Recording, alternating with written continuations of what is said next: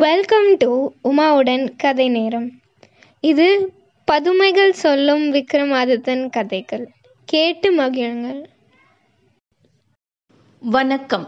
நான் உமா பேசுகிறேன் சந்திரவர்ணன் அலங்காரவல்லிக்கு பிறந்த பையன் பர்த்ருஹரி கன்னியாபுரி நகரத்தை நல்லாட்சி புரிஞ்சு வர்றான்.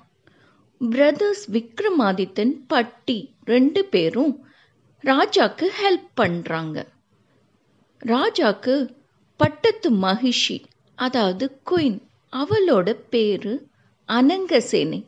ரொம்ப பியூட்டிஃபுல்லாக அழகாக இருப்பா. இந்த கன்னியாகுமரி நகரத்தில் ஒரு வயசான அந்தனர் ஒருத்தர் வாழ்ந்து வர்றாரு உடலில் வலுவும் இல்லாமல் வறுமையினால் பசியும் தாங்க முடியாமல் இருக்கார். ஒரு நாள் அவர் பூமி தேவியை குறித்து கடுமையாக தவம் செய்கிறாரு இந்த தவத்தை பார்த்து பூமி தேவியும் அந்தணன் முன்னாடி தோன்றி உன்னோட தவத்தினால மகிழ்ச்சி அடைஞ்சேன். உனக்கு என்ன வரம் வேணுமோ கேளு அப்படின்றாங்க.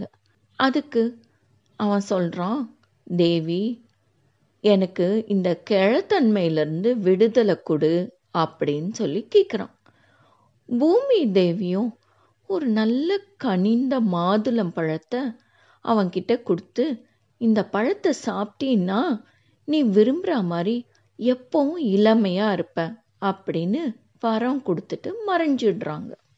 அந்த பழத்தை வாங்கின அந்தணன் ரொம்ப குஷியாகி வீடு திரும்பி கொளிச்சு பூஜை எல்லாம் அதை சாப்பிடலான்னு எடுக்கல இப்படின்னு அவனுக்கு ஒரு ஐடியா தோணுது. நானோ பரம ஏழை அடுத்த வேலை சாப்பாடு எங்கே கிடைக்கும்னு காத்துட்ருக்கவன் நான் என்றைக்கும் மாறாத இளமையோட இருந்து என்ன பிரயோஜனம்? அதுக்கு பதிலாக நாடாளுற அரசன்கிட்ட கொடுத்தா அவர் குடிமக்களை நல்லா பார்த்துப்பாரு நல்லாட்சி புரிவார்ல அப்படின்னு யோசிச்சுக்கிட்டு அந்த பழத்தை ராஜா பர்த்ருஹரிக்கு கொடுக்கறதுக்கு கிளம்புறான். அந்தணனும் ராஜாவை பார்த்து பரமசிவனும் மகாவிஷ்ணுவும் தங்களுக்கு சர்வ மங்களங்களையும் தந்தருள வேண்டும் அப்படின்னு ஒரு வாழ்த்து பாடிட்டு அந்த அதிசய பழத்தை ராஜா கிட்ட கொடுத்தான். அதை வாங்கிக்கிட்ட ராஜா அது அவ்வளோ பிரகாசமாக ஷைனிங்காக இருக்கே அப்படின்னு பார்த்துட்டு இது உனக்கு எப்படி கிடைச்சிது? அப்படின்னு கேட்குறாரு அதுக்கு அந்தணன் பதில் சொல்கிறான் நான் தவம் இருந்து பூமி தேவி கிட்ட இருந்து வரமாக கிடைச்ச பழம் இது. இது சாப்பிட்டா மரணமும் கிழத்தன்மையும் நீங்கி நீண்ட நாள் இளமையோட இருக்கலாம் அப்படின்றான். இதை நான் சாப்பிட்றதுல என்ன பிரயோஜனம் இருக்கும்? நெறி தவறாமல் நல்லாட்சி புரிகிற நீங்கள் சாப்பிட்றது தான் சரியாக இருக்கும் அப்படின்னும் மேலே சொல்கிறான் அந்தணன். ராஜாவும் அந்தணனுக்கு நிறைய பரிசுகளை கொடுத்து கௌரவிச்சுட்டு அந்த மாதுளம் பழத்தை சாப்பிடலான்னு தயாராகும்போது அவனுக்கும் ஒரு யோசனை தோணுதுங்க. இந்த அதிசய பழத்தை நான் சாப்பிட்டு ரொம்ப வருஷம் உயிரோடு இருக்கையில் என் உயிருக்கு உயிரான ராணி அனங்கசேனை இறந்து போயிடுவாளே அவளோட பிரிவை நான் எப்படி தாங்குவேன்? ராணி அனங்கசேனை தான் இதை சாப்பிட்டு என்றும் மாறா இளமையோட இருக்கணும். அதுதான் சரி. அப்படின்னு யோசிச்சுக்கிட்டு அந்த பழத்தை கொண்டு போய் அனங்கசேனை சேனைக்கிட்ட கொடுக்குறான். அதனோட அபூர்வ சக்தியை பற்றியும் சொல்லி அதை சாப்பிட சொல்லி தரான் அனங்கசேனை அந்த அதிசய பழத்தை சாப்பிட்ருப்பான்னு நினைக்கிறீங்க? இல்லைங்க. அவ அதை எடுத்துட்டு போய் தான் ஆசை வச்ச குதிரை பாகனுக்கு தர்றான். குதிரை பாகனும் சாப்பிடல. அவன் அதை எடுத்துட்டு போய் தன்னோட பிரியமான அரண்மனை வேலைக்காரிக்கு தரான். அரண்மனை வேலைக்காரி அந்த அதிசய மாதுளம் பழத்தை வாங்கினாதான். ஆனால் அவளும் சாப்பிடல.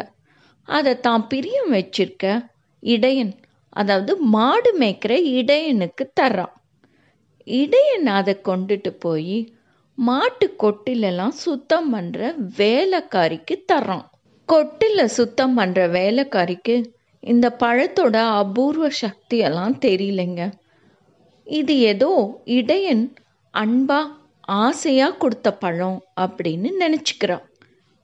மாட்டு சாணம் அள்ளின கூட மேலே இந்த அதிசய மாதுளம்பழத்தை வச்சு நகரத்தினோட வீதியில் போயிட்டு இருக்கா. அப்போ எதிரில் ராஜா பர்திருஹரி வராரு. வாழ்க்கை ஒரு வட்டம்னு சும்மாவா சொன்னாங்க பெரியவங்க. உண்மையாயிடுச்சு பார்த்தீங்களா அந்தணன் கொடுத்த அதிசயமான மாதுளம் பழம் ராஜா கிட்ட தொடங்கி ராணி அனங்கசேனே குதிரை பாகன் அரண்மனை வேலைக்காரி இடையன் கொட்டில சுத்தம் பண்ற வேலைக்காரி அப்படின்னு ஒரு ஃபுல் ரவுண்டு போய் கடைசியா இப்ப ராஜா கிட்டேயே வந்துடுச்சு. சாண கூடையில நம்ம அதிசய மாதுளம்பழம் இருக்கிறத பார்த்து ரொம்ப ஷாக் ஆகி இது உனக்கு எப்படி கிடைச்சிது? அப்படின்னு விசாரணையை முடுக்கி விடுறாரு.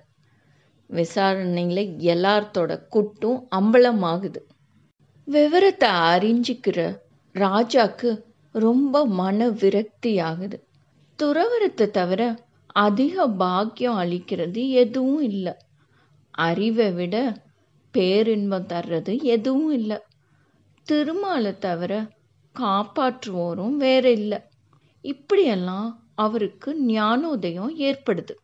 பர்திருஹரியும் விக்ரமாதித்தனை கூப்பிட்டு ராஜ்ய பரிபாலனத்தை ஒப்படைச்சிட்டு துறவியா தவம் செய்யறதுக்கு காட்டுக்கு கிளம்பிடுறாரு. இதோட இந்த கதை முடியுது. இனிமேல் என்னங்க? நம்ம விக்ரமாதித்ய மகாராஜாவோட ஆட்டம் தான் ஆரம்பமாகுது. கேட்க தானே போறீங்க? இந்த விக்ரமாதித்தனோட ஆட்டத்தை see you in the next episode. கேட்டதற்கு நன்றி. Enjoy listening and subscribe to உமாவுடன் கதை நேரம். உங்களோட கமெண்ட்ஸை உமாவுடன் கதை நேரம் ஃபேஸ்புக் இன்ஸ்டாகிராம் அண்ட் ட்விட்டர் பேஜஸில் ஷேர் பண்ணுங்கள் அதோட லிங்க்ஸ் டிஸ்கிரிப்ஷன் பாக்ஸில் இருக்குது நன்றி.